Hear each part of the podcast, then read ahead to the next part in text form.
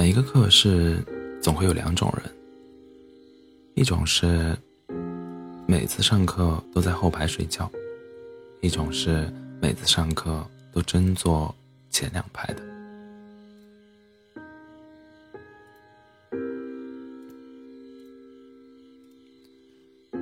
我舍友属于永远在教室前两排的，人很努力，加上认真。自然年，自然年年拿奖学金。平时也什么都干，家教、公众号、平面设计，都做过。但用他的话来说，就是做是做过，都没研究很深。我们用的是中文，大家都去考了普通话和教师资格证。大二出去吃吃宵夜的时候，我问他。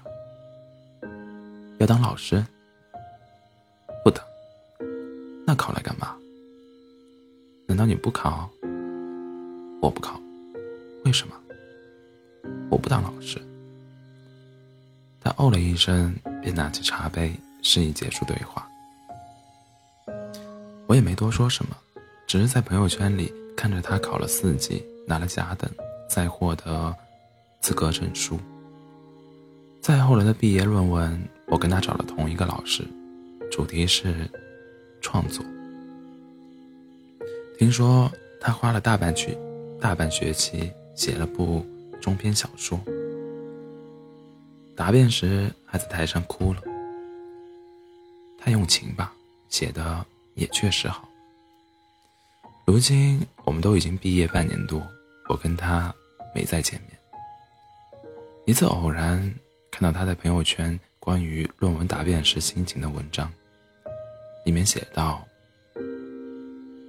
我哭，除了因为那部中篇小说是我的呕心沥血，还因为我发现，原来毕业论文答辩设置的如此随意。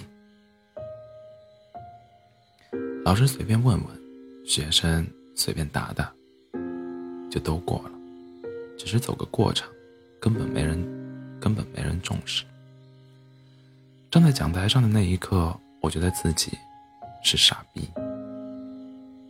所以我止不住掉眼泪。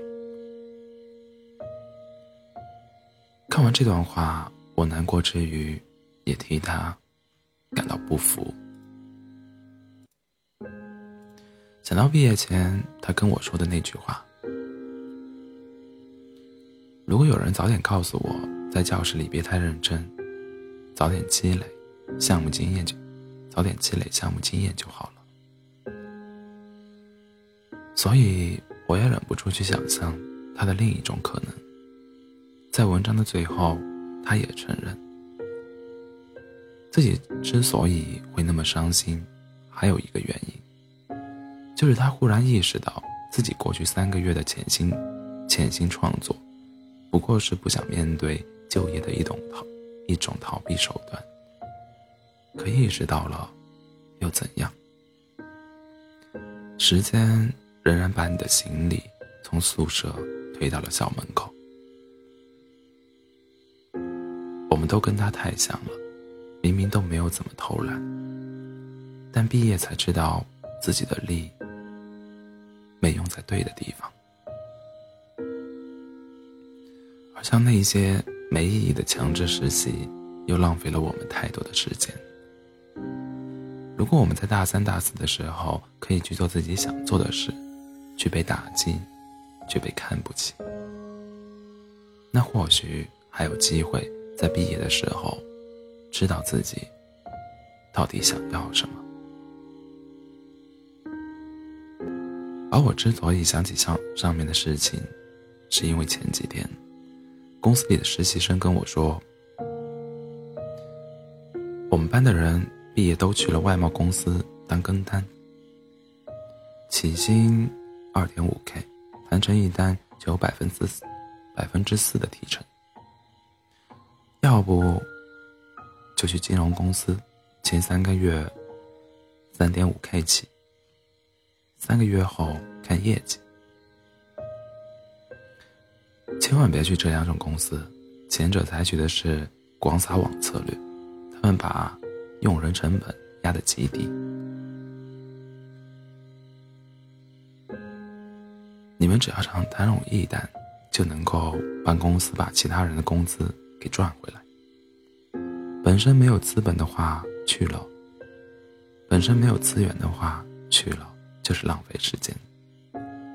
而后者呢，我有朋友讲过，前三个月是很爽，什么都不用干，就有三点五 K。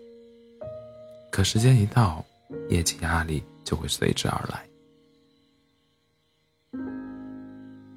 家里要有点实力，就会让家人帮忙。过多几个月，等所有亲戚都被问遍了，自己也就该走了。是我太年轻了，跟年轻没有关系。问问毕业的人，这些就都一目了然了，而你们只是不愿意问而已。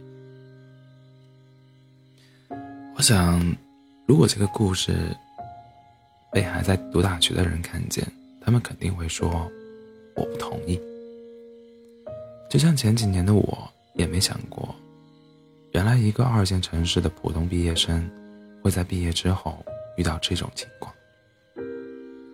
但现实就这么存在着，以至于我们不得不接受。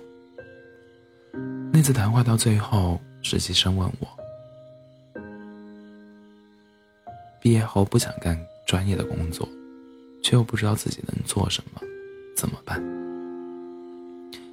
当时的我给了一个最最实在的建议：怎么舒服怎么来吧。当然，这种舒服不是窝宿舍玩游戏看剧的那种舒服，而是趁着毕业前没有升级压力，去干自己最想干的工作。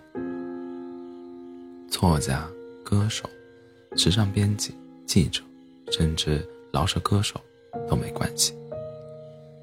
那样会快活些。毕业以后，可能也会莫名其妙的比别人强一些。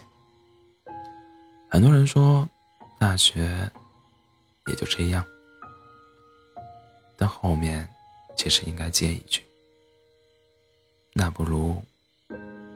做点什么，